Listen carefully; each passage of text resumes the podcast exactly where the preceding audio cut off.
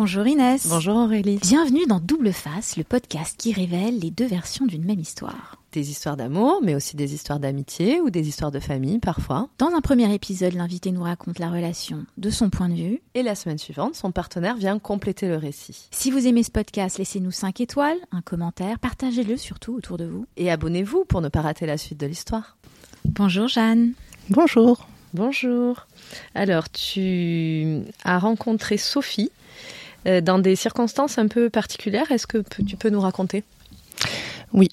Sophie est euh, l'ex euh, du père de mes enfants. alors, il faut que je vous raconte un peu mon parcours de vie avant de vous parler de ma relation avec Sophie.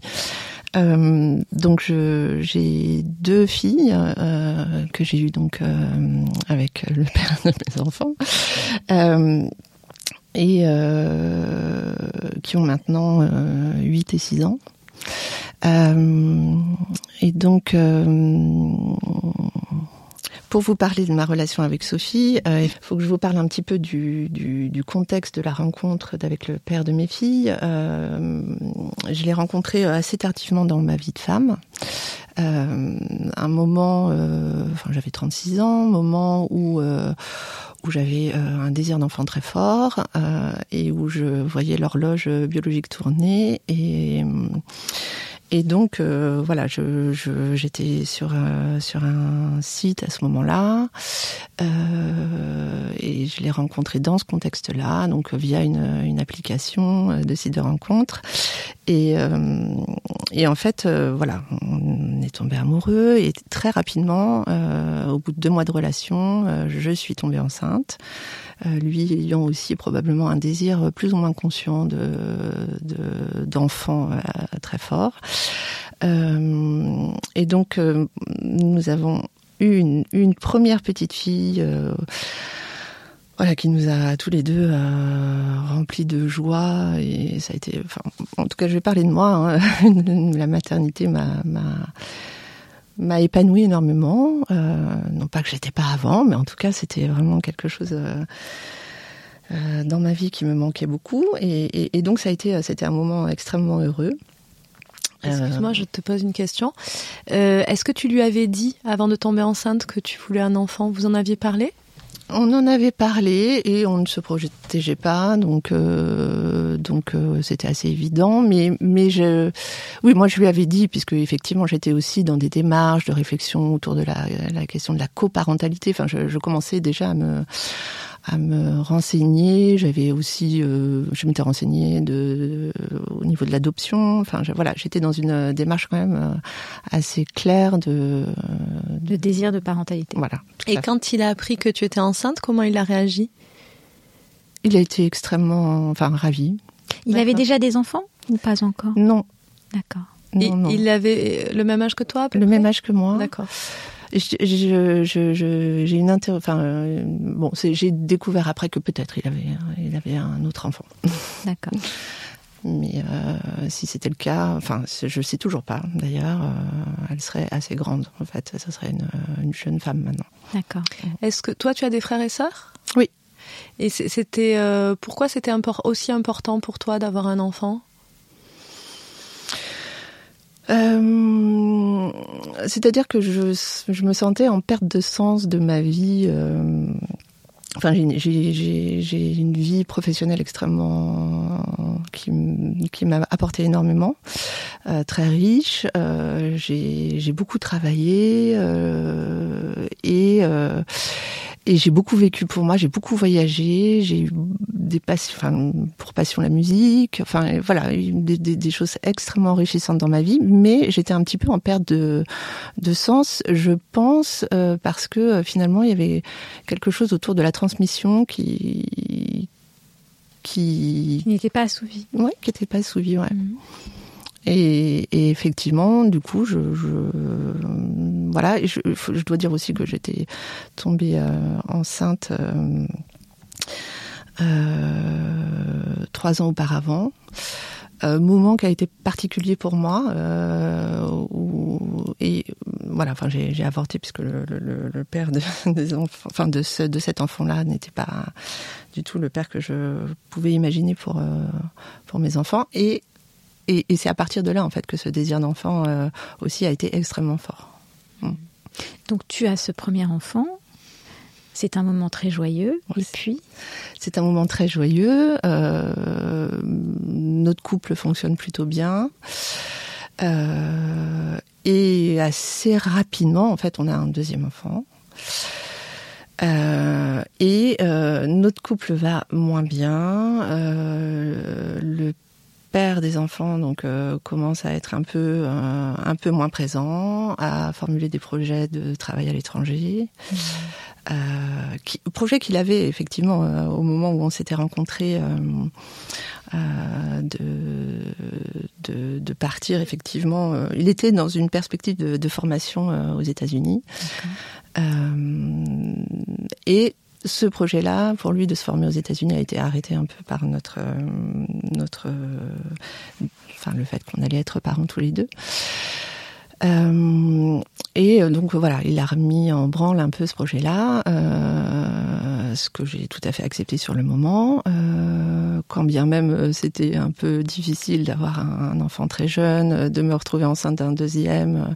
Donc il est parti aux États-Unis. Comment ça, très jeune? Ah, un, un bas âge, oui, un enfant bas âge, d'accord. Ah, ouais, elle avait mm -hmm. un an et demi. D'accord. Excuse-moi, je, je, reviens en arrière parce qu'on l'a pas dit. Euh, donc, euh, vous avez pas vraiment dit que vous vouliez un enfant, mais vous vous protégiez pas, c'est ça que tu as dit? Tout à fait. D'où venait son désir d'enfant à lui, euh, tu penses? Hum, Je pense que c'est... Euh, je pense que, réellement qu'il a un premier enfant, mais qu'il n'a pas reconnu. Et donc qui, ne, qui socialement n'était pas n'était pas existant euh, pour lui. Et que euh, il devait y avoir je pense euh, des attentes familiales euh, des attentes probablement sociétales. Alors sociétales je de, pense, de sa part ou de la part de sa famille?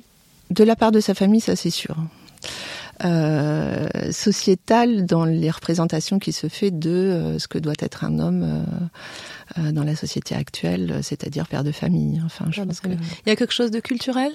Sans doute. Ouais, tu, tu peux en dire il est de quel, plus? Il est de quelle origine d'ailleurs? Il est, il est africain. D'accord. Hum... Et ça joue, si tu son origine, en fait, j'ai peur qu'il soit. non, Afrique francophone. Afrique francophone, ouais. D'accord c'est pas comme ça que je nomme les choses euh, Bien habituellement. Sûr, okay, mais, euh... mais c'est une façon de rester anonyme et en même temps ouais. d'expliquer qu'en fait il est donc il est d'accord. Il est arrivé en France à quel âge? Il est arrivé en France à l'âge de 17 ans. D'accord. Mm.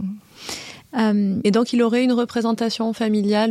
Enfin, euh, c'est important d'être chef de famille. Tu penses que c'est aussi euh, Oui. D'accord. Oui, oui. Et chef de famille aussi d'un petit garçon. ah, d'accord. Il se pense. Il l'a dit ça? Non. C'est ce que toi tu penses? Oui. Mais il se pense, je pense, départi de toutes ces attentes euh, familiales, euh, sociétales. Il se dit acculturé et, et sauf que je pense qu'il y a beaucoup d'éléments qui, qui travaillent en, en, en sous-bassement, oui. lui, euh, qui à son insu en fait. Hein. Ce qui m'a plu aussi chez lui, oui. c'est que voilà, dans le discours, il était, il se présentait comme affranchi de certains, de certains. Euh, il se présentait effectivement euh, comme euh, absolument militant de la cause homosexuelle, par exemple. Euh, ce que je n'avais jamais rencontré chez un homme africain euh, qui voilà qui est de la de la de la il se disait féministe euh, et, et j'avais tendance à croire que c'était que c'était extrêmement euh, fort chez lui sauf que voilà je me suis rendu compte que entre le discours et les actes il y avait quand même un, un vrai fossé euh, bref, je, je, voilà. Donc c'est pour expliquer un peu pourquoi cet homme m'a plu et pourquoi j'ai pu. Euh, enfin, c'était pourquoi c'était envisageable pour moi que ce soit le père de mes enfants, parce qu'il y avait vraiment des valeurs que je pensais qu'on partageait. Euh, aussi, c'est un homme qui est de gauche, enfin qui s'est présenté comme ça. Enfin voilà, il y avait énormément de valeurs communes qui fait que que je l'ai choisi pour faire de mes enfants. Une fois que tu tombes enceinte du deuxième enfant, Mhm. ces désirs de, de travailler à l'étranger se réveillent, ou en tout cas ils les expriment. Mhm. Tu donnes ton aval parce que tu n'as pas tellement le choix, mais dans une, quand même dans une inquiétude de te dire bon j'ai quand même besoin de lui là parce que je vais avoir un deuxième enfant et que j'ai un autre enfant en bas âge. Et que se passe-t-il à ce moment-là? Et aussi parce que effectivement, je euh, j'ai eu l'impression qu'il ajournait ses, ses, ses projets à cause de moi. Enfin, à cause de moi, à cause de, de notre couple et de notre euh, Famille. famille, tout à fait.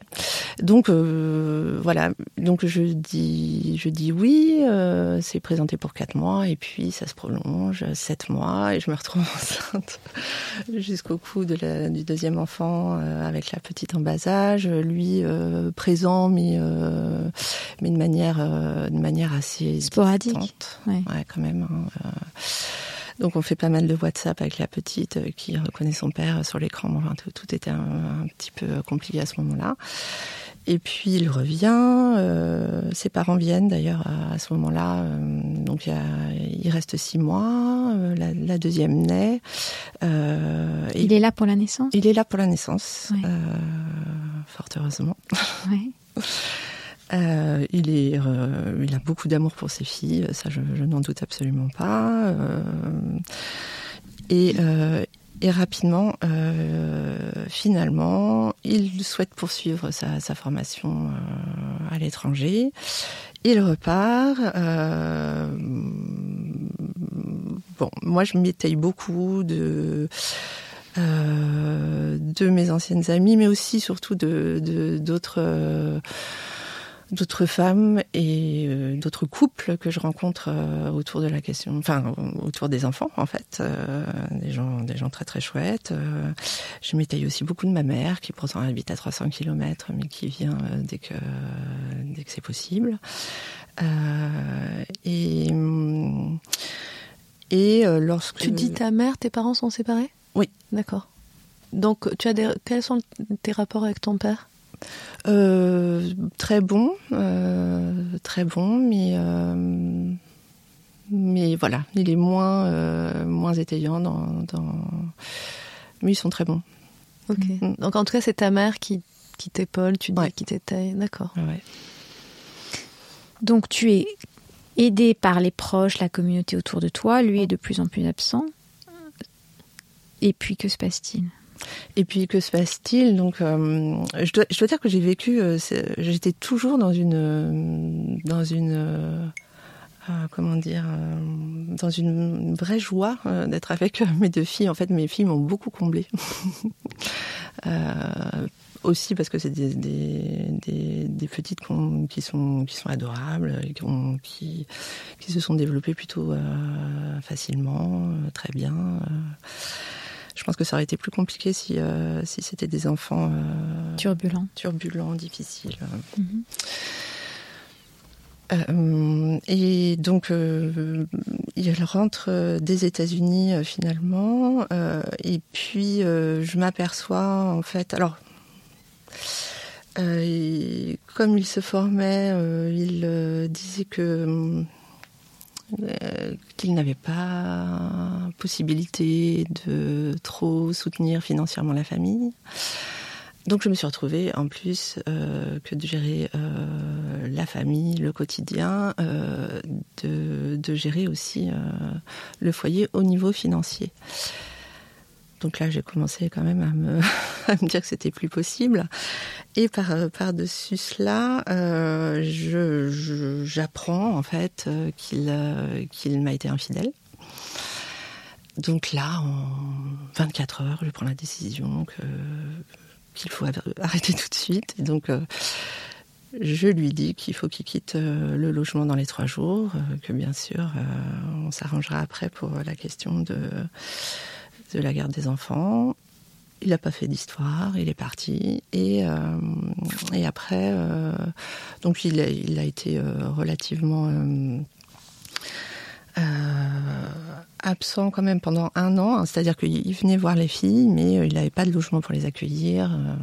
pour se remettre un peu d'aplomb, ça a été un, un peu long pour lui. Euh, Il dormait chez toi, là, quand il venait? Non. Non. Non, non, il dormait pas chez moi. Il y a eu tout un petit moment où, euh, où il gardait les filles de temps en temps dans notre ancien logement, enfin chez moi. Mais ça va durer longtemps, enfin c'était insupportable. donc voilà, il les prenait la journée. Comment tu as vécu cette séparation? C'était la suite logique en fait. J'ai pas été émotionnellement trop trop bouleversée. J'étais en colère contre lui, bien sûr. J'avais eu le sentiment d'être trompée. Euh, il m'avait été. Ouais, enfin, je n'avais pas imaginé qu'il puisse m'être infidèle parce que je pensais qu'il y avait quand même une certaine culpabilité à m'avoir laissé dans cette situation. Euh, et de ne pas être présent financièrement et de ne pas être présent euh, hmm. aussi. C'est la goutte d'eau qui a fait déborder le vase. Quoi. Ah, oui. Hmm. et tu dis, attends, tu dis que c'était la suite logique de quoi? La suite logique de, Des, déceptions et de son du délitement de la relation. Voilà, c'était. D'abord il part, ensuite il paye plus. C'est ça? C'est ça. C'est ça. Et, il s'éloigne euh, effectivement. Euh, D'accord. Et finalement, euh, tellement que, que, que, je, je n'ai plus de, de sentiments amoureux à son égard. D'accord.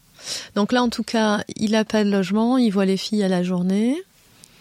Vas-y, ensuite et puis, euh, donc, euh, et j'entame une. Euh, enfin, j'interpelle le, juge aux affaires familiales pour qu'on puisse poser des choses pour la garde des enfants, pour la. Bon, je demande la garde des enfants parce que ça me semble, ça me semblait tomber sous le sens au vu de la situation, avec bien sûr une, enfin, une garde classique. Enfin, je. Voilà.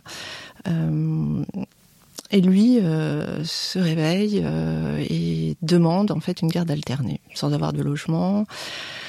Le temps de la procédure, finalement, il trouve il trouve un logement. Euh, la veille de l'audience dans le quartier. Donc euh, voilà, la garde alternée peut peut-être se mettre en place. Euh, euh, et, et, donc le juge statue sur finalement une possibilité que cette garde alternée se mette en place éventuellement au bout d'un an de garde classique parce que elle, voilà l'histoire que monsieur ait le temps de de faire ses preuves euh, dans sa possibilité euh, d'être euh, d'assumer quoi.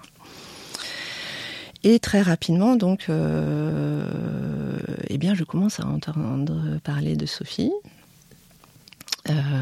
qui, donc, je, commence à en entendre parler de la bouche de mes enfants, puisque donc le, le père de mes filles prenant les enfants tout, par quinzaine, et la moitié des vacances scolaires, euh, eh bien, elle était toujours présente euh, à la maison. Euh, donc, donc en fait, ton, ton, le père de tes enfants vivait donc avec Sophie, qui était sa nouvelle compagne, c'est ça?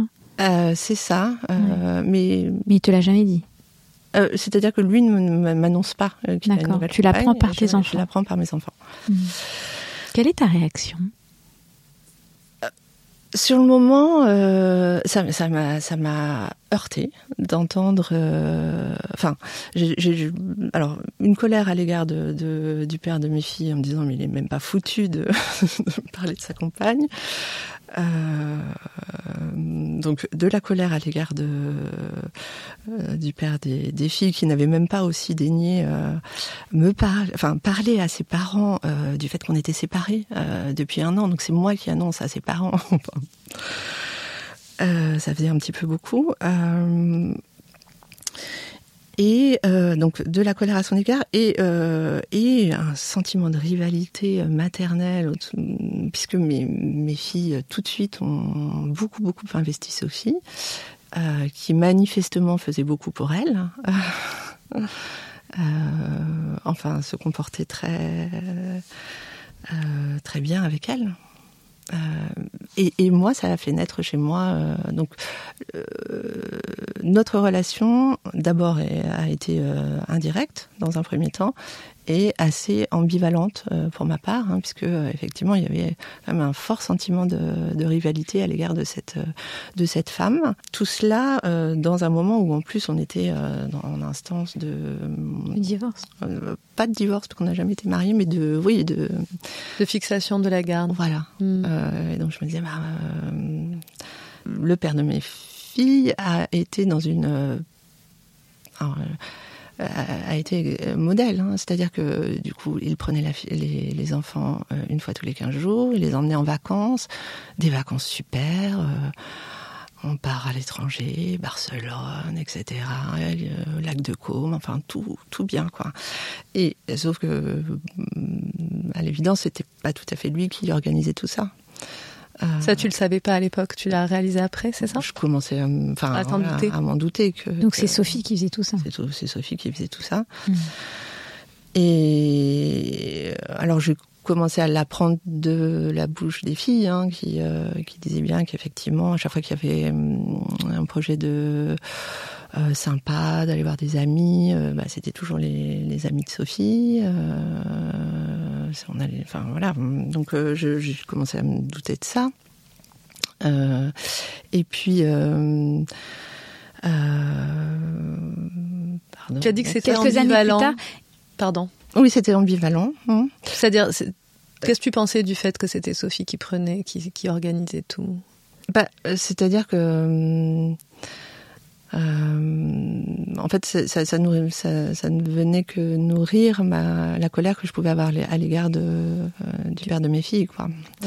Euh, ça mettait en lumière le fait que lui ne le faisait pas. Exactement. Mais tu as parlé de rivalité avec elle. À ce moment-là aussi, tu te disais, elle me quand même, elle, elle fait beaucoup de choses avec mes filles. C'est des souvenirs que j'aurais pas avec mes filles. Tu te disais des trucs comme ça ah, oui, je me suis sentie un peu dépossédée, euh, quand bien même j'étais extrêmement attentive de la manière dont elle se positionnait à l'égard des filles, et elle avait un positionnement extrêmement sain. Hein, C'est-à-dire que jamais, je pense qu'elle a voulu voler la place de maman. Mmh. Euh, elle était, je pense, assez juste dans sa dans sa manière de se positionner. C'était la copine de papa, euh, euh et et il n'y a jamais eu de, de débordement, je crois. Et progressivement, tu as changé d'avis sur elle alors? Mm. Sur Sophie? Tu peux nous en dire un peu plus?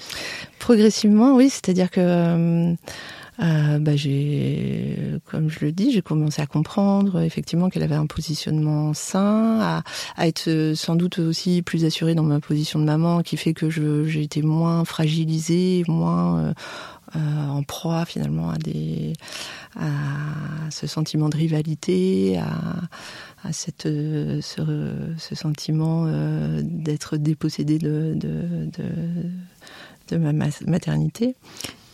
Et qu'est-ce qui se passe à ce moment-là? Donc, tu, tu, Sophie est avec euh, le père de tes filles, mmh. et puis combien de temps se passe? Il s'est écoulé un an et demi. Un an et demi. Et puis, qu'est-ce qui arrive au bout d'un an et demi? Au bout d'un an et demi, euh, au bout d'un an et demi, euh, lui euh, commence à, à, à, répéter malheureusement euh, ce qui s'est passé avec moi, c'est-à-dire à être dans un à disparaître, il va à l'étranger. Oui, enfin pas pas du jour au lendemain, mais à commencer à fuir, à, à j'entends aussi de par la bouche de mes filles que bah, c'est compliqué, qu'il y a des engueulades quand elles vont quand elles vont en week-end et en vacances là-bas, euh, que c'est pas si simple, euh, que même euh, Sophie a pu dire euh, il me traite mal. Mm donc et, donc ma fille est née disant papa traite pas bien Sophie. il s'agit pas du tout de violence physique, hein, mais d'une voilà d'une une manière irrespectueuse de, de, de traiter euh, Sophie comme je, je, pense avoir été euh, pas traitée avec tout, euh, tout le respect et tout, euh, tout l'amour que je, que, que je méritais. Est-ce que tu as de l'empathie pour elle à ce moment-là? Est-ce que tu te dis ah ben tiens finalement il y a un truc miroir Tu te dis ah finalement c'est pas c'est pas moi il est, est comme pas ça moi. Avec tout le monde. Voilà il est comme ça oui, exactement. Tout à fait tout à fait. Hum, c'est exactement ce que je me dis.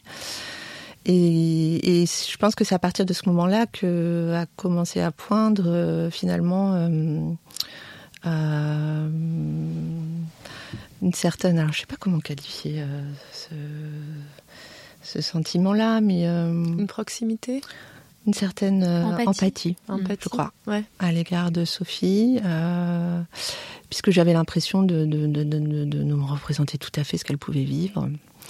Euh, tu l'avais déjà rencontré à ce moment-là Je l'ai rencontré, oui, oui, euh, mais euh, de manière tout à fait.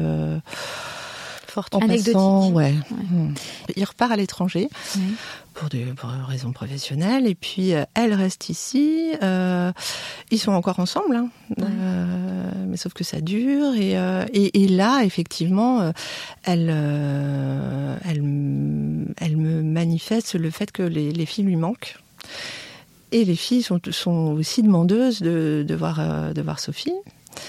Euh, avant cela, je lui envoie un message euh, en lui disant mais euh, je ne t'ai jamais remercié de ce que tout ce que tu as fait pour les filles et ce que tu feras encore. Voilà. Je, on- bien sûr, on ne parle pas de la relation euh, qu'elle a avec euh, le père des filles parce que c'est pas l'objet. Euh, ce qui nous relie là, c'est les filles. Mhm. Et et c'est pendant le Covid. Et euh, je suis médecin et euh, je lui envoie un message en lui disant mais voilà j'ai la possibilité que tu pourrais que tu sois vaccinée est-ce que ça t'intéresse? Elle me dit super. Donc euh, ça commence comme ça. Elle voit bien que je lui fais du bien. Moi j'ai bien compris qu'elle ne voulait que du bien aux filles. Et puis et puis et puis bon un petit peu après la- elle me signifie que la relation avec le père des filles se finit et euh, une après-midi, donc euh, je lui confie les filles euh, à sa demande. Les filles sont ravies. euh, et puis euh, chemin faisant, on passe un vrai moment. C'est-à-dire que je lui confie les filles. Elle me, elle me propose de rester pour l'apéritif. Et puis là, là, on passe une, une soirée ensemble. Alors, il y a eu un moment qui a été important, c'est-à-dire qu'on a été, on a été beaucoup, euh, on avait un petit peu oublié les filles. D'ailleurs, il y a cinq heures de temps qui s'écoulent euh, et en fait, on mange ensemble. Et, et là, on oublie les filles qu'on met devant un, Un film. un film. Et, Merci euh, Disney. Exactement. Et là, on est obligé effectivement de de confronter un peu euh, les représentations qu'on a l'une de l'autre euh, Du même homme. Du même homme Et de tout à vous, fait ouais. et, et aussi de nous hein, parce que bien sûr euh, chacune euh, A entendu parler de l'autre. a entendu parler de l'autre et puis c'est À euh, travers les c'est filles aussi. au travers les filles Ouais. tout à fait C'est fait ses et c'est fait ses propres Ouais, représentations qu'il faut déconstruire aussi Mhm. euh, et puis aussi, euh, euh, elle, bon, est quand même très très désappointée de ce qui s'est passé, et très heurtée aussi de ce qui. elle a besoin de réponse. Elle a besoin de réponses, Ouais, tout à fait, C'est ça. Parce qu'elle, elle est encore en plein dans la séparation. Toi, tu Exactement. l'as déjà digéré. tout à fait. Et donc, euh, on, on échange beaucoup autour de ça. Euh, et elle me demande un peu comment moi je vois les choses. Et je lui dis, mais écoute, euh, voilà comment je vois les choses. Mais je dis, mais j'ai arrêté de me poser des questions au sujet du père de mes filles depuis longtemps. Euh, Elle se pose les mêmes questions que tu t'étais posées. tout à fait. C'est-à-dire pourquoi? C'est-à-dire Comme, euh, sur son fonctionnement, hein, qui est quand même euh, particulier, euh, sur euh, son manque euh, d'empathie euh, à l'égard de l'autre, euh, euh, sur pourquoi les choses se répètent comme ça. Elle, elle a aucunement accès à finalement à son histoire familiale parce qu'il en parle très peu et qu'il n'est pas obligé, euh, comme moi je l'ai été, euh, de. Par le de- fait n'avez- ils ont pas, il n'a pas d'enfant avec Sophie. Voilà. de- Toi, de tu as compris des choses. Moi, j'ai compris des choses quand j'ai rencontré Ah, ses Ses parents. ouais. Ce que je comprends, c'est que c'est c'est pas simple. Enfin, le modèle de père est pas simple euh, et que et que finalement, ça peut aussi expliquer ce pourquoi. Lui-même avait un père défaillant? absent, très sévère, très très autoritaire. euh, euh, ce qu'il ce qu'il n'est pas. Hein. Oui, Et il était avec les filles ou pas? Non, Pas du tout. tout. D'accord. du tout, du tout. Il est le combien dans la fratrie? Mais peut-être euh, qu'il a été aussi dans un dans un évitement d'une euh, En tout cas, il a recréé le schéma avec le premier enfant, puisqu'il a, il a, il s'est jamais occupé du premier enfant. premier enfant non reconnu. Hmm, D'accord. Donc là, il est le combien, lui, dans la fratrie? Le premier, Le premier. Mm. Mm. l'aîné. Et toi, tu dis qu'il a essayé de ne pas reproduire, c'est ça que tu dis? Je me dis que euh, il y a eu des moments où, quand, euh, enfin surtout quand les, les- les filles étaient en, en bas âge, où, où, euh, je sentais qu'il y avait quand même pas mal d'affects agressifs qui montaient en lui, et que dans ce Il se moment, contrôlait. dans ces- ouais, il se contrôlait. Prenez sur lui. il prenait sur lui. Et, je me dis que peut-être aussi, finalement, c'était c'était c'était pas donné d'avance la, la, la la, paternité pour lui et que c'était aussi peut-être euh, il a peut-être été dans l'évitement pour pour éviter la violence aussi. oui tout à fait pour ne pas se confronter à ça ou réveiller les vieux démons. Mm. donc Sophie, qu'il n'avait pas du tout envie de travailler, je pense. Pour en revenir dans notre continuité, Sophie donc est, soulagée. en fait, tu lui apportes des réponses à des questions qui la, qui l'habitent, qui la hantent, qui la, qui la turlupine. Mm. Et et puis quoi que, Comment se transforme votre relation après? Parce que lui, il est, il est, il est à l'étranger à, ce moment-là. Donc il n'y a plus que vous et les filles finalement. Exactement. Et donc vous, vous ben, on continue euh, d'avoir une relation euh, euh, manière euh, plutôt épisodique. Enfin, mm-hmm. c'est-à-dire que euh, elle appelle régulièrement pour avoir les filles. je lui confie les filles une fois par mois, enfin au début une fois tous les deux mois, et puis une fois par mois. Et puis ça se passe bien. Les filles, dorment chez elles. Alors du coup, euh, du coup, effectivement, il y a eu un moment où moi, j'ai, je lui ai proposé d'accueillir les filles. Euh, ce que j'aurais peut-être pas pensé comme ça euh, initialement, parce qu'elle m'en a pas fait la demande, mais c'est vrai aussi que j'ai une profession où. Bah oui, quand tu es médecin, tu as, des gardes, des gardes. Et donc j'étais un peu, enfin voilà, je, je, me suis dit bah pour c'est vraiment euh, pour moi, euh, euh, ça serait ça serait super si elle pouvait accepter. et je pense que ça ça pourrait contenter tout le monde et les filles et elle et moi ça m'arrangerait. et tu es contente d'avoir passé ce pas-là, d'avoir tout quelqu'un chez qui les filles peuvent dormir? Tu te dis qu'elle serait là en cas de si tu as un problème. Tu te dis ce genre de choses? Oui, tout à fait. Ouais. Tout à fait. Alors j'ai même été jusqu'à penser, parce que parfois je suis, je suis. Euh, enfin là, j'en dis peut-être un peu, un peu trop. Je ne sais pas s'il faut, s'il faut garder ça. Si je... Mais je me suis dit, hmm, parce qu'il y a eu un moment où j'étais très anxieuse et où j'avais des, angoisses un peu hypochondriaques, comme ça peut arriver, j'imagine, à tout le monde. Mhm. Et où je me suis dit, mais si jamais, euh, si jamais j'avais quelque chose de grave et si jamais je, je partais, euh, est-ce que ça serait elle qui prendrait le relais? Et là, je me suis dit, mais non, mais j'ai pas envie. mais c'est juste que j'ai envie de, de, pouvoir voir grandir mes filles et de.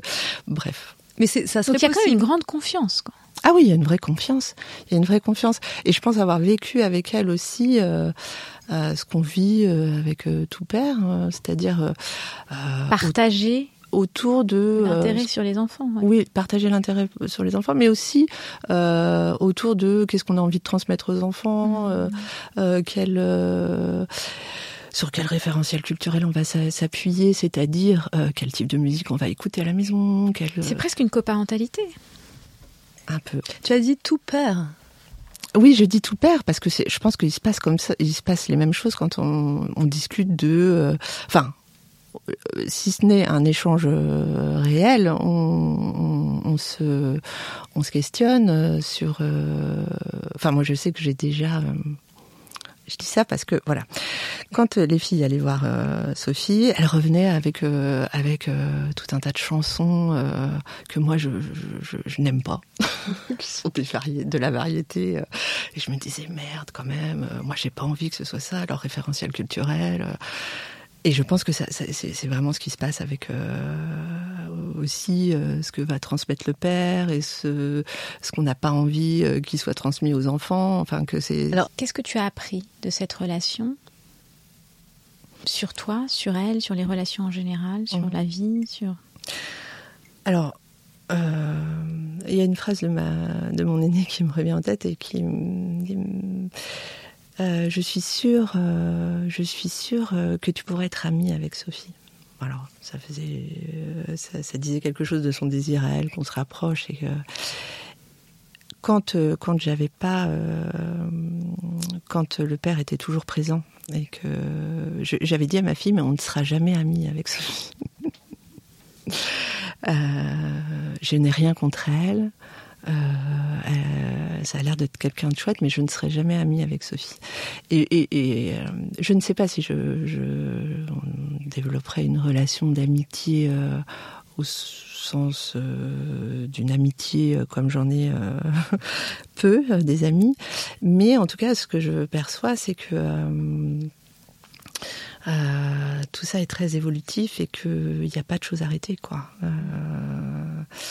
J'aurais jamais imaginé qu'on développe une, relation amicale quatre ans en arrière.